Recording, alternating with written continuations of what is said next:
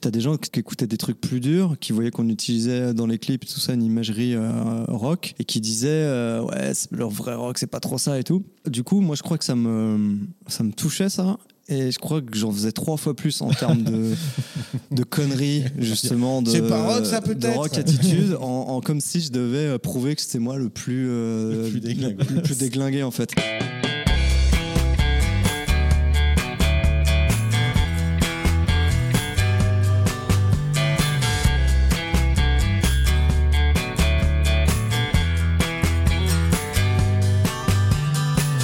Bonjour à tous, vous écoutez Cadavre Exquis, le podcast qui décompose un parcours inspirant.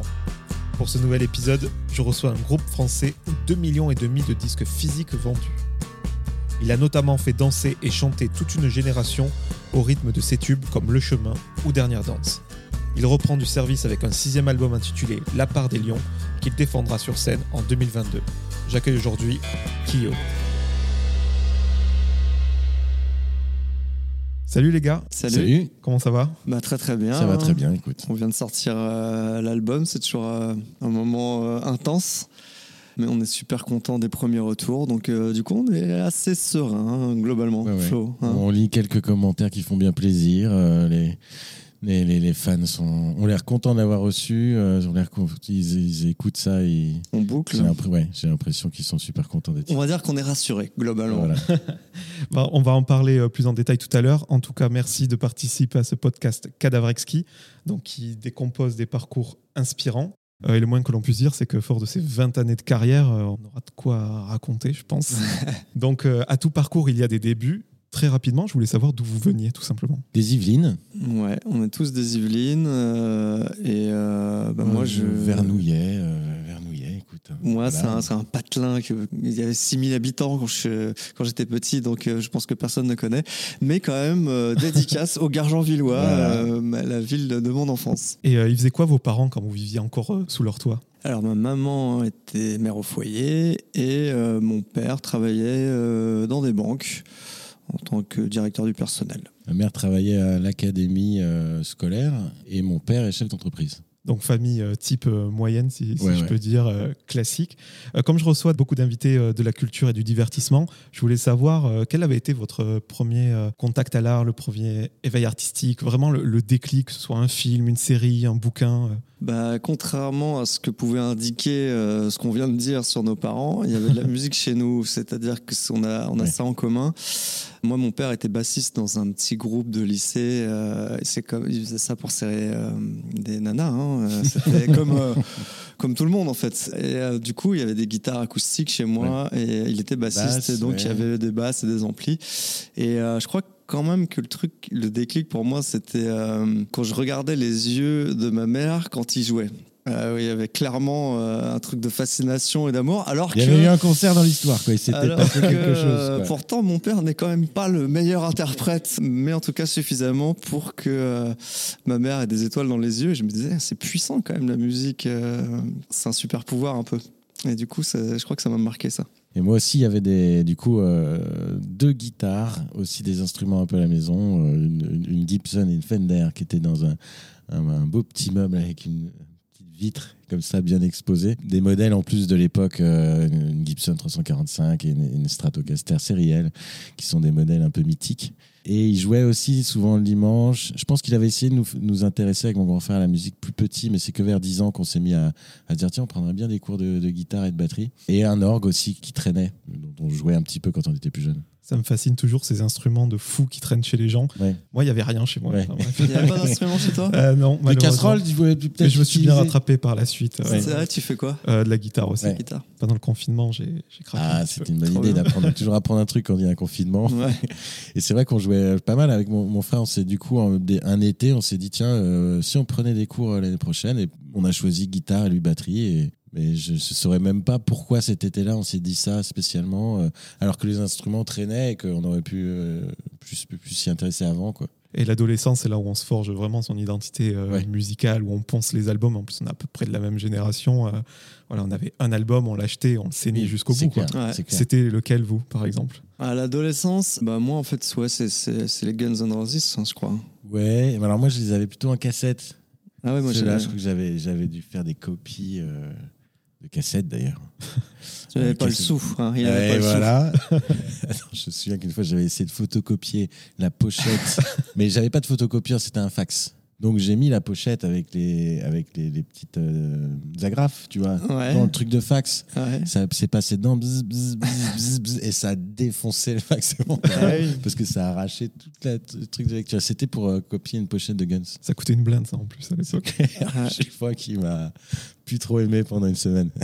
Et Ben, tu parlais de ton papa bassiste, et je crois que c'est en te faisant passer pour euh, quelqu'un qui veut de la basse que tu es rentré dans, euh, dans cette de la finalement. Bah, je, si tu veux, je joue- j'en jouais. Enfin, j'étais nul, mais j'en jouais. Et c'est vrai que c'est euh, parce que c'est le truc que j'avais sous la main et je le branchais euh, en jack direct dans la chaîne hi-fi et ça saturait, donc ça faisait un son un peu, euh, De trompette. un peu, ouais, de trombone. ouais, un peu. Trompette. Mais c'est vrai que euh, c'était assez utile pour entrer dans un groupe parce que comme il y a très peu de bassistes, euh, tous les groupes cherchent un bassiste. Donc euh, comme j'avais ça chez moi, c'est vrai que je me considérais moi pas vraiment comme bassiste, mais euh, j'ai dit oui, bien sûr. Je suis un grand joueur de basse et, euh, et, euh, je serais ravi de, Ouais, nous, on cherchait un bassiste, on a deux guitares, une batterie. et On était, euh, il va falloir qu'on trouve un bassiste et ça s'est, ça s'est fait comme ça. Ben était dans la classe de, de Fabien, était un peu, devenait, devenait un peu pote et tout, et, et il se trouvait qu'il était bassiste et qu'il avait une basse électrique. Donc Fabien, ton grand frère, Ouais. ancien batteur de Kyo, Exactement. toujours mal au cœur de, de dire ça. Ouais, ouais. Et euh, quand vous avez fait le groupe à l'époque, c'était vraiment parce que vous imaginiez un avenir là-dedans, vous- enfin du moins vous vouliez provoquer votre chance, ou c'était tout simplement pour faire euh, comme vos idoles, du bruit dans un garage euh? Bah, très vite, on a pris ça au sérieux quand Ouais, même. on prenait ça assez au sérieux parce que on- les concerts, enfin, il y avait quand même une grosse organisation pour trouver des concerts cool, pour euh, commencer à essayer de faire des petits enregistrements. Euh, Il y avait un autre groupe dans le, dans le collège, en fait, lycée. euh, et je pense qu'on se tirait un peu la bourre avec eux parce que eux, quand ils avaient fait une maquette sur un 4 pistes, on disait putain, faut qu'on fasse ça. Enfin, on Mais travaillait ils quand étaient même toujours beaucoup. un petit peu meilleurs. Ouais, ils, étaient, ils, avaient les, fous. ils avaient les plans de concerts pour jouer à Paris ou pour, pour jouer dans des salles à Saint-Germain et tout, toujours un peu avant nous. Et on disait, putain, ils ont fait ça, ou à, à- à faire des petits tremplins rock ou des trucs comme ça. Et surtout qu'il n'y a pas 50 salles euh, dans, des- Oui, dans dans la région. ouais. Ils avaient une façon de démarcher, ils étaient plus forts que nous pour le côté démarche, un peu management, qu'ils arrivaient à faire d'eux-mêmes. quoi. Alors nous, on était complètement nuls, mais, mais Mais du coup, ça nous poussait, à- ça nous a vachement poussé quoi. En fait, on leur un peu doit, en compétition on leur doit avec ce beaucoup truc-là. euh, parce qu'on était jaloux et qu'on qu'on courait un peu derrière. Et finalement, ça, on a vachement progressé en fait. mais on est les premiers à avoir écrit euh, plus en français. Ouais. On écrivait plus en anglais, mais il y avait même des trucs en allemand et tout. Et puis, il y avait des chansons où il y avait des couplets en allemand Eh, et des mais refrains c'est parce en que j'avais fait allemand première langue et Voilà. du coup, euh, te dis, ça sonne. Ouais. Ça, c'est une langue qui sonne. Et quand on a une passion euh, qui prend le pas comme ça, surtout pendant l'adolescence, en général, les parents ils commencent un peu euh, à flipper. C'était le cas des vôtres aussi? Ça, Ouais, non, en fait, je crois que, enfin, pour ma part, mes parents étaient euh, assez contents que je m'investisse dans quelque chose, en fait. Oui, qu'il soit pas juste euh, sortir et pour sortir. Ouais, je crois qu'ils ils ont vu rapidement quand même qu'on prenait ça au sérieux, qu'on répétait hyper souvent, que, notre vie tournait autour de, de ça. Tous les week-ends, on répète. Et du coup, moi, et une fois que j'ai soit eu, concert, euh, une fois que j'ai eu le bac, mes parents m'ont dit bon, tu peux essayer de te lancer dans la musique, quoi. Ouais, et puis je pense que ça leur rappelait aussi un petit peu leur, leur jeunesse et Ouais. quelque part, je pense Ça, qu'ils ça a aidé quand même. hein. qu'ils étaient contents que ils, ils avaient ils avaient un vrai amour de la musique, même si eux, nos pères avaient, ils avaient fait autre chose finalement quoi. Mais c'est une époque où je pense que si tu pouvais faire des études, tu faisais des études. Tu disais pas je vais faire un groupe. Et euh, mon père avait joué au golf drouot, des trucs comme ça. Enfin, c'était un peu cette époque yéyé et tout ça quoi. Donc je pense qu'ils étaient contents. Et puis comme tu disais l'autre fois, ils nous ils nous emmenaient au concert, ils emmenaient notre matos tous les samedis. Enfin, comme les parents font quand c'est du foot, euh, aller au match quand c'est je sais pas quoi, du tennis, de l'équitation, du truc euh, ou du, du judo quoi. Ils suivaient euh, le break. euh, Est-ce que tu vas sortir toutes les disciplines olympiques, euh, mon petit Florian ah, ce n'est pas toutes les. Le break servait de, de camion pour me foutre les batteries dedans. ouais. On a toujours marré, on fait les, on fait les rockers là, avec les guitares, mais c'est nos parents qui nous amènent. Mais c'est ça. Bah ouais, c'est ouais. ça, puis il reste jusqu'à la fin du concert pour ramener le truc, et le lendemain, t'as l'école. En tout cas, je suis content de parler de, de cette période avec vous parce qu'en interview, on a l'impression que votre carrière elle a commencé avec Le Chemin. Et euh, on oublie qu'il y a eu un premier album avant, que j'ai réécouté d'ailleurs euh, récemment et que je trouve euh, vraiment très très cool. Donc j'invite vraiment les, les gens à l'écouter. Je voulais savoir à quel moment vous vous étiez mis euh, voilà, dans, dans l'optique de faire un album, comment vous avez démarché les maisons de disques à l'époque. Parce que je crois que vous n'envoyez pas de maquette, vous preniez les instruments et vous allez dans les bureaux. Tout a commencé quand on, on faisait un tremplin, un tremplin rock euh, avec plusieurs artistes et euh, on répétait les morceaux qu'on allait jouer sur scène dans, dans une voiture. Et en fait, c'est notre manager qui, euh, qui partait, qui, qui était à la recherche d'une cabine téléphonique, euh, qui nous a croisés sur son chemin et euh, qui nous a entendu répéter, et qui a vu quatre petits mecs comme ça avec des guitares acoustiques et nous a dit Ouais, c'est vachement bien. je vous laisse ma carte. Non, il avait une carte. Il avait une Il carte. avait une carte. C'est Pu- Pumba, Pumba Production. Ouais, il avait. Ah ouais, ouais, d'accord. Une bonne mémoire. Et puis après, on l'a vu. Il a dit Vous avez des chansons, genre acoustiques comme ça, à plusieurs voix. On a Fait, fait Ouais, ouais. carrément. On n'en avait aucune parce qu'on faisait un truc plutôt du métal, euh, enfin du rock, on va dire. Et donc, euh, rendez-vous la semaine d'après. Et donc, on a une semaine pour écrire 4-5 chansons, euh, tu vois, acoustiques. Ouais, on un a peu. ressorti. on- Moi, j'ai on a amené des références qui étaient plus genre, euh, enfin des trucs qu'on adorait aussi, tu vois, mais les Cabrel, les Simon Garfunkel, les trucs comme ça. C'est vrai que sur scène, là, on était en train de répéter un peu en, en- en acoustique le truc d'électrique après, où tu avais des trucs en 5/4. euh, Enfin, c'était pas très folk, quoi. Non, non, ouais. On aimait aussi des trucs variés, donc là, en effet, on s'est fait. Euh, On a commencé à réécrire d'autres titres et tout ça, et à écrire plus en acoustique aussi. Ce qu'on aimait faire aussi, en Ouais, fait. ouais. Mais euh, on le faisait peu. euh. Mais moins chanter à quatre voix ou enfin chanter comme ça, ouais. Ou... Puis en même, en même temps, je crois qu'on changeait un peu de style tous les ans, quoi. C'est-à-dire que t'avais, tu, prenais Rage. Against the Machine dans la gueule, franchement, t'avais toutes les compos et commençaient à avoir quand même des couplets euh, Bah, avec des ouais. riffs un peu plus, euh, un peu plus à la Rage. euh, et Smashing, ça nous a vachement. Et, et on a l'impression que cette période est très longue, mais en fait, elle est assez courte. Et tous les six mois où on jetait la moitié des titres, on en refaisait euh, une, une autre partie nouvelle. Bah, à ce moment-là, justement, on était très très fan de Smashing Pumpkins, qui était un groupe justement qui pouvait être très rock, mais aussi avec vachement de balades et, Ouais. et des trucs très très doux. Et du coup, on se retrouvait bien là-dedans parce que c'était hyper varié. Et nous, ça nous plaisait. Donc, quand finalement, on a dû faire des chansons douces à plusieurs voix, même Alice in Chains euh, Ouais. faisait beaucoup Oui. de, de plus. On retrouvait du case choice, euh, l'intérêt des voix, la case Et du coup, c'était pas une torture de, Ah ouais. de faire ces titres-là. Euh, bon, ces titres-là, personne ne les entendra jamais et c'est une bonne chose. Toujours est-il qu'on voit le manager et il nous dit Bon, maintenant, on va aller tester ces morceaux. Ah bon? Et nous emmenait dans les parcs euh, à Paris et on jouait sur les bancs et euh, il voulait voir si les gens euh, à Montrouge, Ouais, dans le parc à côté de son. si, voir si les passants s'arrêtaient et tout. Honnêtement, Et un peu, hein, il y a- il y a eu- je crois que lui il était content. Lui, ouais, il a, ouais, parce il a que- fait son petit truc, son petit test. Je crois qu'il était plutôt satisfait. Et euh, il nous a présenté un éditeur de Sony Publishing. qui est toujours notre qui est éditeur aujourd'hui. éditeur aussi, comme notre manager est toujours notre manager. Et en effet, on jouait, en fait, euh, on n'avait pas de maquette, on n'avait pas vraiment réussi à enregistrer ces morceaux bien, mais notre manager nous les faisait répéter, répéter euh, 150 fois de suite. Mhm. Et après, il nous emmenait voir des, donc, soit éditeurs, soit labels, dans les bureaux d'EDA, avec euh, des shakers ou des percus, euh, de guitare acoustique, et puis euh, voilà quoi.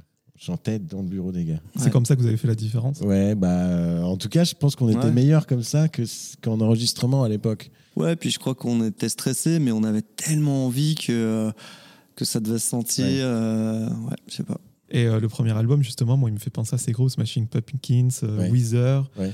même un groupe, je sais jamais prononcer le nom, Wheatus, qui est dans, souvent dans les séries américaines et Ouais. tout, le côté rock Ouais. et pop à la fois.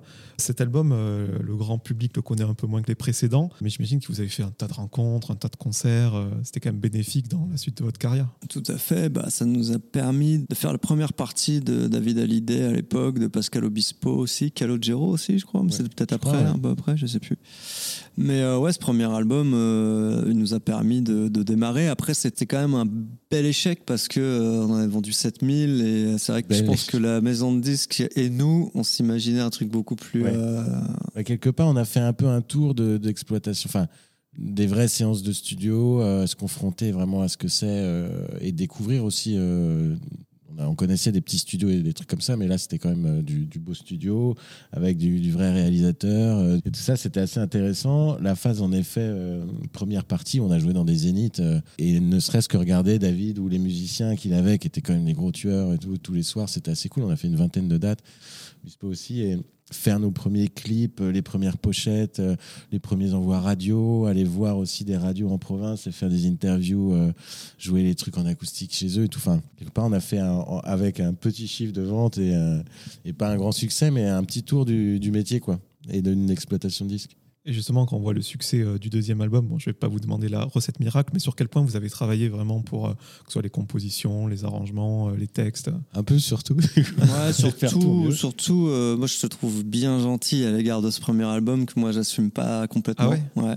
Il y a des morceaux que j'assume pas complètement. Je crois que moi c'est. c'est, euh, bah, en- vachement au niveau des textes en fait. Je trouve que le, le fossé entre les textes du premier et le- l'album Le Chemin, je trouve qu'il y a une vraie, un, un vrai gouffre pour moi. Euh, J'ai commencé, je trouve, à trouver ma façon d'écrire sur le chemin vraiment quoi. Bah, ça, ça a quand même ouais, bien changé, je trouve. Et on a beaucoup plus aussi euh, préparé la production des morceaux. On a commencé parce qu'en fait, sur le premier, on avait fait beaucoup acoustique et en studio, on s'est dit tiens, on va enfin, il faut les arranger. euh.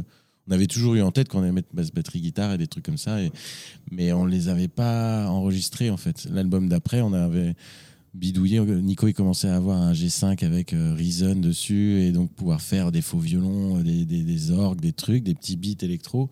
Et puis on avait un petit truc 12 pistes pour enregistrer les guitares et les voix dans ma chambre.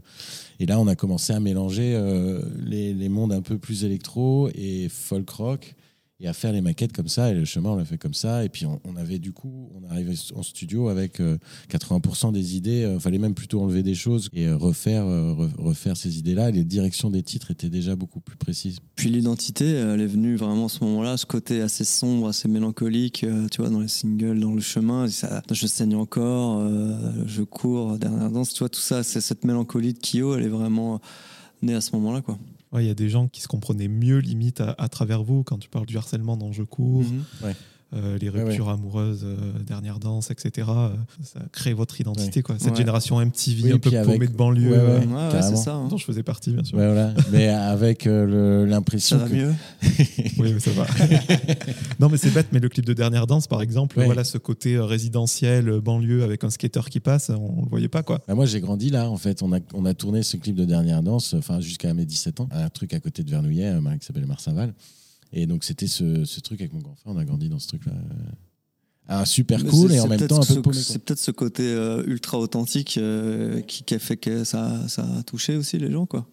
Le fait de tourner un clip euh, dans l'endroit dans lequel tu vis, euh, finalement, euh, ça a du sens, quoi. Est-ce que Dernière Danse, comme la plupart des tubes, euh, tous les artistes disent ça, c'est un morceau qui devait pas se trouver sur l'album ou un morceau écrit en dernière minute euh, C'est le cas. C'est le cas nous. aussi C'est le cas pour nous. Euh, bah, c'était un morceau, euh, c'était même pas un morceau en fait à la base, c'était euh, une petite chanson que j'avais écrite où euh, je faisais euh, des remerciements de tous les gens qui avaient participé euh, à cet album et qui nous avaient aidés, qui nous avaient soutenus et tout. Donc c'était un peu un poil ridicule et embarrassant, mais pour moi c'était comme un petit cadeau que je faisais à, ces gens-là. si l'idée c'était quand même que ce soit un titre du disque. Ça ou- devait être un, un titre caché, un tu vois. titre caché avec des remerciements. C'est vrai qu'entre le premier album qui n'avait pas très bien marché, même si on a eu la chance de faire d'avoir un gagné un peu d'expérience, et la préparation du chemin, je pense qu'on a bien mis un, deux ans à écrire, euh, je sais pas, 60 morceaux. Ouais. Et on arrivait toutes les semaines avec des nouveaux morceaux. On se rendait pas compte, mais enfin, je pense qu'on était quand même. On a compris à un moment qu'on aurait pu se faire virer quand même à ce moment-là, qu'on nous dise bon c'est gentil mais ça n'a vraiment pas marché, euh, au revoir. Je crois qu'on était quand même assez contents de ce, de ce deuxième album qui arrivait parce que ça commençait à sentir bon, ils aimaient bien les morceaux, on, on savait qu'on allait le faire, on était assez contents qu'ils nous aient fait confiance et qu'on puisse euh, continuer quoi. Et donc ce titre devait être un des remerciements, euh, mais sur cette mélodie-là, sauf que peut-être pas le refrain, je crois. Non, avec le couple, Le je crois. couplet, sur cette mélodie-là, je jouais pareil, même mélodie, même tempo, même truc, et hommage à nos partenaires. quoi. L'éditeur euh, Jean-Christophe nous dit, moi c'est gentil, ça me touche, mais tu veux me faire un vrai texte sur ça et tout. Parce qu'à la base, c'était pas, tu vois, c'était pas merci d'avoir enchanté ma vie, c'était merci d'avoir financé l'album. Ah ouais. Et le, le clip de Dernière Danse, euh, Flo, qui t'a valu l'étiquette de bassiste du groupe. Exactement, pendant mais on années. reparlait encore hier. Eh oui, Euh, c'est notre ingé son d'hier qui dit Mais t'es pas bassiste ouais. Je lui ai raconté l'histoire. Mais Nico s'est mis à la base sur un des derniers clips, donc euh, je pense que je lui ai refilé le. Et moi, je me suis dit, en fait, dans ce morceau, principalement, les trucs intéressants, c'est la ligne de basse et un des arpèges guitare qui, dans le refrain et dans le couplet. Mais ça sert un peu à rien d'avoir de guitare. Et puis, j'avais envie que ce soit le plus euh, réaliste possible, même si on sait bien qu'on n'est pas branché sur l'herbe. Mais euh, et je me suis dit, bah, basse, c'est cool. Et c'est vrai que, vu qu'il y a je sais pas combien de millions de vues, euh, souvent, les gens, j'ai même quelqu'un sur Insta qui m'a dit, ah, je me suis mis à la basse parce que je pensais que tu étais bassiste. Mais je viens de me rendre compte que tu es guitariste. Franchement, pour moi, même pour moi, je te dis, pour moi, t'es bassiste. je suis bassiste. Ah, au fond, ouais. Tu vois, il m'a finalement, il m'a rendu bassiste. sa place. ouais. Et euh, une anecdote que j'aime bien sur euh, Le Chemin, donc le premier single du groupe, c'est que vous avez collaboré donc, avec Sita, qui était une artiste hollandaise, je crois, à l'époque, qui, qui cartonnait. Ouais. Déjà, j'aimerais bien que vous me racontiez euh, cette connexion. Et il paraît qu'elle était venue faire des voix à Paris, que vous avez paumé le disque dur. Ouais. Ça, je trouve ça Alors, incroyable. c'est les ingé sons euh, du studio qui l'ont paumé. Ils ont fait des copies, mais sans copier vraiment sur les DVD ce qu'ils devaient copier. Ils ont vidé leur disque et ils ont Ils avaient des, des DVD vides et un disque euh, re- Reformaté. reformaté. Et on s'en est rendu compte quand ils commençaient à mixer le titre et euh, ils avaient tout effacé. Quoi. Donc elle est revenue plusieurs semaines après. Mm. C'était On bien la honte quand même. Qui l'appelle dans ces cas-là pour lui dire Le label, Ah, je pense. certainement pas moi. Ouais. ouais, et le label, et en mettant tout sur le dos du studio, ce qui était vrai, tu vois, mais, mais c'est embarrassant un petit peu quand même. Bon, en tout cas, bon, on connaît le, le succès euh, de l'album et, et tout ce qui en a découlé. Ce succès, vous le rêviez, vous, vous l'avez euh, atteint. Est-ce qu'il y avait un côté euh, sex, drogue et and rock and roll, comme on, on pourrait s'en douter, euh, surtout à l'adolescence, quand on cartonne? Vous étiez plutôt sage Bah, en fait, euh, un peu, mais en fait, je crois que c'était surtout sous l'influence d'encore des mêmes, euh, des mêmes gens du lycée. Oui, oui, exact. Euh, parce que en fait, euh, il y avait un groupe qui, euh, donc euh, le chanteur de Vegastar était le chanteur du groupe dont on parlait tout à l'heure, qui était au lycée avec nous, et il avait fondé un groupe qui était avec une imagerie très rock et surtout un lifestyle. Ultra violent dans le rock. Et du coup euh, bah nous ça, ça nous faisait marrer. Je pense qu'on on faisait un peu pareil. Et puis je crois qu'il y avait aussi un truc euh, moi rétrospectivement euh, si tu veux il y avait les gens qui avaient découvert Kyo et qui fait d'écouter Kyo en se disant c'est cool d'écouter des guitares basse batterie et tout c'est un vrai groupe et machin. Et t'as des gens qui écoutaient des trucs plus durs qui voyaient qu'on utilisait dans les clips tout ça une imagerie euh, rock et qui disaient ouais leur vrai rock c'est pas trop ça et tout. Du coup moi je crois que ça me ça me touchait ça et je crois que j'en faisais trois fois plus en termes de, de conneries, justement. De, C'est pas rock, ça, peut-être rock attitude, en, en comme si je devais euh, prouver que c'était moi le plus, euh, Le plus déglingué. le plus déglingué, en fait.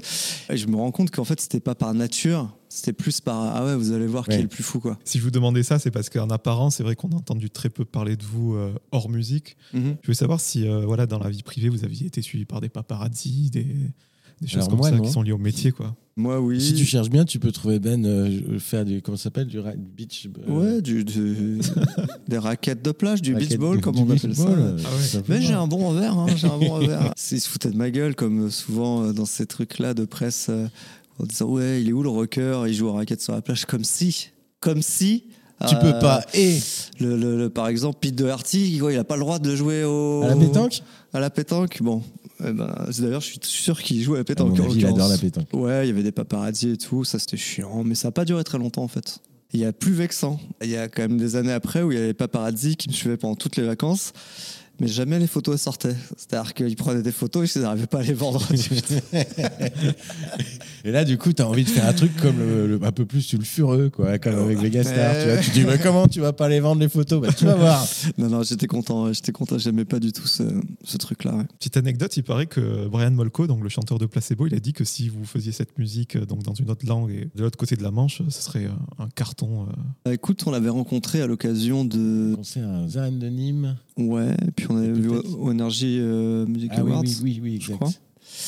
Ouais, ouais, il, est- il, est- il aimait bien ce qu'on faisait. euh, alors, je me souviens plus de cette phrase que tu cites, mais il était très. euh, Je l'ai déterré d'un blog euh, à ouais. Non, mais c'est possible. En tout cas, il était très, très bienveillant euh, souviens, par rapport à Kyo. euh, il- bah, on était un peu le, ouais, le, le représentant de, de- de ce style de musique en France. euh. En tout cas, je me souviens qu'à l'époque, il y avait un petit débat. Enfin, j'étais un peu jeune, mais euh, il y en a qui disaient que vous étiez un groupe euh, pour ados, et d'autres qui disaient que non, vous touchiez toutes les générations. Ce que je pense, puisque pour vendre autant d'albums, c'est pas les, les ados Oui. forcément qui achètent. Je voulais savoir déjà si vous l'aviez ressenti ce débat entre guillemets. Et moi, je voulais vous dire que ça a été aussi un conflit, un repas de famille. Ah bon Peut-être Une le plus gros auquel j'ai assisté. Vous avez été un prétexte et ça, ça a vrillé quoi. Ah Et ouais toi, t'étais dans le conflit ou c'était des Non, c'était euh, les- les spectateurs et du conflit genre, ouais, C'est vrai, ouais, j'avais bien. 14-15 ans, je pense. Et genre, il y en a qui sont sortis de table en parlant de Kyoko. C'est pas vrai. vrai. je trouve Ah, ça incroyable. génial. C'est jusque là. tu vois. Eh on a pourri le, le repas. J'espère qu'ils sont revenus prendre le Oui. dessert quand même. Mais voilà, je voulais savoir comment vous le viviez, vous, à l'époque, ça. Bah oui, il y avait un peu ça. On savait bien, bah, comme tu disais tout à l'heure sur les codes rock, c'est vrai que comme nous, on était mélangés de plusieurs choses. Euh, Il y a toujours des gens plus radicaux qui trouvent que t'as pas le droit d'eux ou que tu c'est pas des vrais et tout ça quoi. Après, comme tu dis, je pense que quand tu d'un coup tu vends 2 millions de disques, c'est pas que les gens qui ont 15 ans, c'est aussi les darons qui aiment bien, c'est aussi machin, c'est un peu plus large que ça. Et après, euh, t'as une fanbase qui reste après, après avec les années quoi. C'était aussi une période, le tout début 2000, c'était vachement boys band et tout à l'époque. Donc c'est vrai qu'il y avait aussi vachement de magazines. euh, il y avait un peu un côté. euh, la presse pour très jeunes, ouais. ouais, il y avait un peu un côté. ah, c'est un groupe de maisons de disques. Moi, j'avais lu pas mal de fois. euh, Le petit Star ont- Club. je ne Ouais. sais pas pourquoi. les gens voulaient se dire euh, c'est un groupe monté par une maison de disques. Et j'avais lu aussi que le père de, de Fabien et de Florian euh, travaille dans un gros, un gros label. euh, tu vois, que des trucs complètement inventés pour justifier que- qu'on était un faux groupe. Alors qu'il n'y avait pas plus Ouais. classique que, tu sais, que le groupe de, de- de lycée qui répète. Mais Qui c'est vrai écrit, que- euh, qui écrit tous leurs titres. Et qui... Mais je pense que c'est comme tout succès similaire, ça énerve quand même une partie des gens en fait. Quand c'est gros comme ça, euh, ça énerve, t'es tu trop présent, t'es trop présent euh, médiatiquement, euh, les gens ils ont l'impression qu'ils n'arrivent plus à t'échapper parce qu'ils allument la télé, ils allument la radio et t'es toujours Ouais, là. D'une manière ou d'une autre, t'agaces quand même donc un ceux peu. qui aiment quoi. pas, c'est les oppresse en fait et du coup... euh, Et ceux qui s'en foutaient, ils peuvent finir par en avoir un peu marre. Ouais, ouais. Donc, euh, Et après, t'as des dîners de famille qui partent ouais. en vrille, Et on vois. s'excuse, hein. Tati, reviens. Comme vous l'avez dit, il y en a qui peuvent en avoir marre. À l'époque, euh, je crois que vous passiez euh, peut-être 8-9 fois par jour à la radio. Euh, Pour travailler dans une radio, maintenant qu'on passe 4 fois un artiste, c'est le bout du monde, Ouais. 5 fois. Enfin, on n'est pas Ouais, il y avait préparé des à ça. quoi. à 9 par jour. Et puis, euh, si t'es le grand frère, en plus de ça, t'as ta petite sœur ou je sais pas quoi qui l'écoute en boucle à la maison. euh, dire si tu croises le chanteur, tu, tu, tu vas lui dire deux mots. On n'est pas préparé euh, à ce succès. Quoi. Vous étiez au bout du rouleau au moment entre les tournées, tout ce qui se passait autour de vous. Oui, c'est un peu spécial quand même. Et puis tu dis oui à tout parce que tu as tellement de chance, tu es tellement content que tu dis, même quand tu es un peu, tu devrais peut-être lever le pied un petit peu, tu continues de dire oui. Et comme tu es quatre, en plus, il y en a toujours un pour dire, bon, les gars, faut le faire et tout, c'est important. Et tu dis oui à tout et peut-être que c'est une bonne chose, quoi. Mais souvent, tu vois, je peux prendre des exemples, les As et les trucs et tout aussi, au bout d'un moment, ils, sont- ils ont peut-être dit oui à tout et peut-être que t'es poussé aussi par un coup ton tourneur, un coup ton éditeur, ta maison de 10, tout le monde veut que tu fasses le maximum de choses quoi. Et tu peux pas imaginer euh, refuser euh, un truc important quoi. Ceci tout dit, est on, est, important. on est toujours assez nul pour refuser. Hein. Je sais pas si t'as remarqué. Ouais ouais. on fait des longues Mais la pauses. preuve, vous êtes avec moi aujourd'hui. Voilà. Non, mais on fait des petites pauses, on sait, on sait mieux organiser notre temps. quoi. Mm. Vous avez fait une pause euh, qui a duré 10 ans. Et moi, ce que je voulais vous demander, c'est, comme je vous l'ai dit, je travaille en radio. Et moi, ce qui me marque, c'est de voir comment les artistes sont infantilisés. On fait tout à leur place, même pour un verre d'eau, on leur demande s'ils veulent tempérer ou, ou vu, froid. moi j'ai servi Ben. C'est lui. C'est- Ouais. moi. Moi, j'ai instauré une tyrannie au sein de mon propre groupe. Et je vais savoir, voilà, quand on revient à la vie réelle, donc pendant Ouais. cette pause de Kyo, euh, ça fait quoi de retrouver toutes ces responsabilités, de ne plus avoir cette discipline qu'il peut y avoir dans les tournées? Je trouve que dans le. Pas, pas tant que ça, mais en tournée, t'as un petit peu ça. Je trouve que le côté concert, tout est prévu à l'avance et tout est très écrit euh, dans ta journée, à quel moment tu dois être en forme et machin. Et c'est vrai que les gens sont. Le régisseur peut être un Ouais, peu. le, côté soin. au petit soin, c'est vraiment en tournée. Je trouve que c'est en tournée. Sinon, en dehors de ça, pas trop. euh. Mais, euh, mais c'est bien parce que moi, enfin moi, ça me plaisait bien, tu vois, d'avoir une seule mission, c'est de Oui, faire voilà. le concert et tout ça, et de pas penser à autre chose et que tout soit réglé. Ça, ça c'était plutôt cool. Mais après, euh, justement, quand on a arrêté pour faire cette pause, euh, c'était, euh, moi, j'ai trouvé, enfin, reprendre une vie normale, j'ai trouvé ça absolument merveilleux, quoi. Vraiment, euh, j'en avais besoin, quoi. Pas les cycles, chaque cycle, que ce soit l'écriture, l'enregistrement ou la, tournée, c'est super. Et il y a un moment où c'est bien de passer au cycle d'après. quoi. Et ce côté infantilisant ouais, sur la tournée, euh, t'es content après quand tu rentres chez toi et que tu, tu peux faire autre chose. Donc il y a eu ce groupe Empire que vous avez monté donc avec les anciens de Watcha, Playmo et Vegastar, ce fameux groupe avec qui vous Absolument. tirez la bourre. Empire, donc vous étiez les deux seuls de Kyo à faire Oui. partie de ce groupe. Et encore une fois, vous avez jalonné ma vie. C'est le premier concert que j'ai vu en salle avec Angel and Airwaves Ah, en ouais, Ah, 2007 oui. au Bataclan. Bataclan, Mais exact. euh, tu nous l'avais, dit l'autre la dernière fois. Ouais, ouais, exactement, c'est vrai. Est-ce que quand on crée ce groupe, quand on a déjà un groupe qui marche, quand on a des millions d'albums, est-ce que c'est pas là où on est dans les meilleures dispositions finalement, faire de la musique sans vouloir forcément que ça marche et juste kiffer entre potes quoi? Alors, il se trouve que c'est comme ça que je le vivais moi, mais je pense Flo aussi. Mais les autres membres, eux, ils n'étaient pas contre que ça marche, euh, tu vois, un peu plus, parce que c'est vrai Ouais. que nous, on avait, c'était vraiment un truc. euh, pour euh, retrouver euh, la simplicité de faire de la musique entre potes. Mais je pense que les autres membres du groupe sortait pas avaient, tous de 2 millions de 10. ouais, voilà, avaient des aspirations quand même euh, autres. Et j'ai envie de dire que même nous, assez Et nous, rapidement, on s'est prêté au jeu de- du truc et on a, on a quand même envie que les gens l'entendent et que euh, ça défonce et que ça soit Ah, entendu par le plus de gens possible. t'as envie qu'il y ait Ouais, des gens dans la salle. monde. euh, donc, euh, quelque part, tu es obligé d'avoir au moins. Et, et je crois que cet album, il a un, un succès. euh, Enfin, il y a beaucoup de gens qui, qui un peu culte, peut-être est un peu fort. Succès d'estime. Ouais, mais sur Ouais. ce premier premier album, où, Moi, je préfère de succès son- populaire, mais, euh, mais succès d'estime, non, bien mais aussi. avoir un album culte, un groupe euh, Non, non, mais c'est- éphémère. t'as raison. c'est Pour, pour, euh, pour une Même partie, du, son, pour une partie ingés, du trucs. public qui est pas énorme, mais pour une partie du public, c'est un album euh, c'est genre le meilleur album du monde. euh, beaucoup plus que le deuxième, euh, qui, a moins, qui a moins touché Ouais. les, les gens. Le premier, pour eux, c'est c'est vraiment euh, à la hauteur de trucs. Même nos potes, même nos potes euh, disaient mais euh, c'est tout ce que tout ce qu'on aime et tout. euh. On- D'ailleurs, on avait mis tout ce qu'on aimait hein, dans ce disque. C'est vraiment la musique qu'on voulait faire à ce moment-là. Puis en anglais, tu peux plus coller au code en fait. Le français, il vient vraiment modifier un peu la façon dont tu dois écrire et arranger. En anglais, euh, c'est ce qu'on a toujours écouté beaucoup plus euh, dans ce type de musique-là. quoi. En tout cas, il vous a permis de faire de belles choses. Ce concert Ouais. dont je parlais, donc Angel Waves, qui est le side project de l'ancien guitariste de Blink, Blink, euh. Tom DeLonge. Dont on était ultra fan, donc ça c'était très cool. Moi aussi, d'où ma présence. Et il paraît qu'il y a eu une synchro avec les experts euh, Ouais. à Manhattan d'une de le deuxième album d'Empire. Ouais, deuxième album avec ce titre euh, qui s'appelle It's Gonna Be. Et c'est un titre qui est en synchro. On a eu plein de demandes, dont euh, des demandes aussi folles que celle-là. Donc c'était une pub pour annoncer la nouvelle saison des experts aux États-Unis. Il y a eu euh, Apple aussi pour la sortie d'un iPhone. Apple, euh, et il y a eu aussi euh, Give Me More pour euh, Destination finale. Destination Finale. Alors je crois que c'est la version française, il me semble. Oui, oui, c'est quand C'est c'était la chanson France. de fin en fait, et il me semble que c'est pour la, la version française, c'était nous. Pour ce chef-d'œuvre Qu'on a été voir, qu'on a, été en Tous ensemble. 3D et j'ai saigné des yeux pendant toute la, pour attendre la fin. Au moment où tu te dis, mais ça se trouve, euh, en fait, ça y est même pas. si, ça y est, si, Et on en avait fait, ça entendu était. quand même. Ça y était. Après, ce que je voulais demander, c'est est-ce que le retour de, de Kyo, donc au bout de 10 ans, je le répète, s'est fait naturellement ou encore une fois, il y en a un des quatre qui a dit Bon, les gars, là, il faut s'y remettre. euh, Ça s'est fait petit à petit. euh, Ouais, je sais plus quand. C'est c'est- flou en fait. Moi, je, je me souviens d'avoir déjeuné avec Nico et on a évoqué pour la première fois, tous les deux, on a évoqué ça pour la première fois vraiment euh, sérieusement. On avait dit qu'on arrêtait deux ans et là ça faisait six ans, Ouais. Donc Mm. c'était le moment de- d'en reparler un petit peu éventuellement. On n'avait pas spécialement euh, envie de refaire un troisième album d'Empire parce qu'Empire, ça, ça, Ah, ça devait être même qu'un disque à la ouais, base. à la base, ça devait être qu'un disque. Parce que tu fais, tu montes un projet, tu fais une tournée, tu fais un truc, tu peux pas ne pas faire un deuxième derrière, euh, tu vois, pour voir même comment ça évoluait et tout ça. Mais c'est, on sentait aussi que ça avait été un peu long que les, les autres, on s'était mis en pause quand même plus longtemps que prévu. Puis Mm. toi, tu avais commencé à réécrire un peu en français, enfin, tu as eu cette conversation avec Nico, Ouais. puis un peu réécrire en français, comment. Et il fallait qu'on se décide, est-ce qu'on fait un troisième empire ou est-ce que. Comme à la base, de toute façon, c'était censé être une pause, euh, l'idée était quand même de refaire un Kyo. Ça, c'était vers 2010, et là, la musique n'a n'a jamais autant changé que dans les sonorités, que dans sa consommation.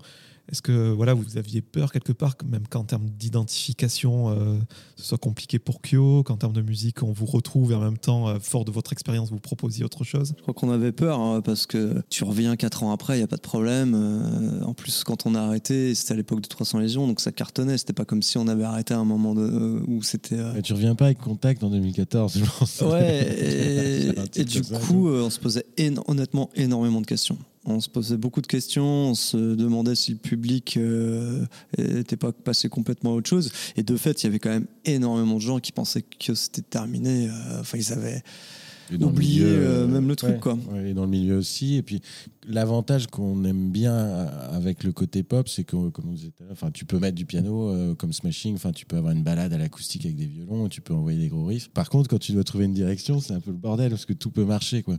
Si tu fais du ACDC, bon, bah, tu ressors l'ampli et tu ressors le truc, tu sais comment tu vas sonner. Là, sur cet album-là, il y avait un peu tout est possible. On met des loops, on met des synthés, on met des trucs, on sort des guitares. Enfin, c'est- t'es un peu euh, au milieu de la forêt, euh, tu as trop d'options presque. C'est là où je respecte vraiment le, le musicien de savoir s'arrêter à un instant T alors que les possibilités sont ultra nombreuses.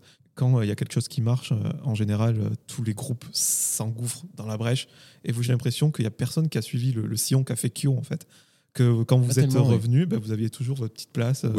Vous avez gardé au chaud un, groupe qui fait de la pop rock Ça, c'est quand même un mystère. hein. C'est quand même un mystère que, effectivement, comme tu le dis, à chaque fois qu'il y a un succès de cette ampleur, tout le monde essaie d'avoir sa version euh, similaire. Quoi. Et là, euh, il n'y a jamais eu pourtant, il y a des vraiment groupes de. qui s'inspirent de nous. Il y a eu plein de groupes un peu pop rock ou des fois un peu émo, un peu Ce machin. qui se rapprochait le plus, c'était la génération des bébés rockers, mais on est encore super Ouais, éloigné. c'est différent parce que Ouais. c'était un côté plus 60s, euh, 70s. Il C'était se, re- plus... il se revendiquait pas du tout de Kyo, il se revendait d'autres choses. Quoi. Par contre, il y avait beaucoup de gens qui, à l'époque, le moindre groupe, on leur disait euh, Ah, ça fait un peu Kyo. Et en même temps, je trouvais que ça ressemblait pas spécialement. Il y avait un groupe qui s'appelait Blanc, il y avait machin. Même, même euh, les bébés brunes, on leur a dit ça à un moment, alors que franchement, ça n'a pas grand chose à voir. Donc, euh, ça a peut-être tué l'envie de le faire, je sais pas, mais c'est vrai qu'il n'y a, pas, il y a pas une groupe à succès qui a ressemblé un petit peu. Et du coup, ça, ça nous, ça nous a bien Ouais, a arrangé, bien, hein, quelque part. Bon, bah finalement, on va aller quand même les reprendre. parce qu'il- Du coup, le retour s'est bien passé puisque le Graal a cartonné. Euh, on retrouvait voilà le, le côté euh, les accents rock du passé plus euh, ces, ces nouveaux arrangements, enfin fort de, de toutes ces années chercher, passées. ouais. Est-ce que voilà avoir bon forcément pour le retour, il faut il faut que ça marche pour que la suite se passe encore bien. Mais est-ce que c'est important vraiment qu'à des périodes précises, il y ait des chansons qui marquent pour que la légitimité euh, se Ouais. perpétue quoi et la longévité du groupe quoi. Bah, pas exact- exactement. hein. Je crois que c'est le moment euh, vraiment charnière. Il y a deux moments. Il y a, il y a quand on sort le chemin et, et dernière danse euh, pas longtemps après, où ça cartonne, et, euh, et le Graal, quoi. C'est vraiment le moment où, euh, juste comme disait Flo, c'est vachement aussi dans le milieu de la dans l'industrie de la musique, où les gens disaient, Ouah, les gars, ils disaient ça à notre éditeur, notre label, un nouveau Q, vous êtes sûr, les Attendez gars un peu avec le fusil, tu sais, un peu en vous embuscade. allez- Vous allez vous, un peu vous manger et tout le monde va te foutre de votre gueule. euh, C'est pas, vous êtes sûr Et en fait, euh, bah, le Graal a tellement marché que euh, bah, plus personne. tu sais, une fois que tu as fait ça une fois. euh, on te le redit plus jamais quoi c'est à dire que maintenant euh, je pense que les gens se disent que ça marche plus ou moins. euh, ou plus machin, ou- ouais, voilà, que on peut tout à fait revenir avec un truc qui marche un peu moins bien. Ça veut pas dire que la fois d'après, on va pas sortir un, un- un hit. D'ailleurs, euh, nous aussi, on sait jamais quand- comment ça va se passer, mais, mais je pense qu'il y a, il y a le, ce respect qui est arrivé à ce moment-là. De se de dire, dire, euh, pas les mecs sont capables de le euh, faire plusieurs fois dans une carrière. C'est valable pour eux, et encore une un fois, c'est valable pour nous aussi, parce que ça nous a rassuré nous de, de se dire, putain, on peut encore le faire, on a encore le truc, quoi alors que euh, on était un peu euh, fébrile euh, au moment de le sortir. Quoi. En tout cas, bravo, parce que bon, il y avait toutes ces années euh, en jachère, il y avait euh, voilà, le, le spectre de l'album, il est vachement plus large, ces, ces petites sonorités 80s, des chansons plus minimalistes. Ouais. Et puis quand on s'était vu la dernière fois, vous m'aviez dit que vous aviez fait 60 morceaux pour, euh, pour cet Mm. album, donc vous avez euh, vraiment plutôt bien mené votre barque. Et en plus, moi je vous ai vu en concert la précédente tournée, il y a des gens qui, qui en ont rien à foutre de la dernière danse, ils viennent pour Exact. le Graal. quoi. Alors c'est marrant que tu l'aies remarqué à ce point-là parce que souvent Ben tu fais cette remarque-là aussi.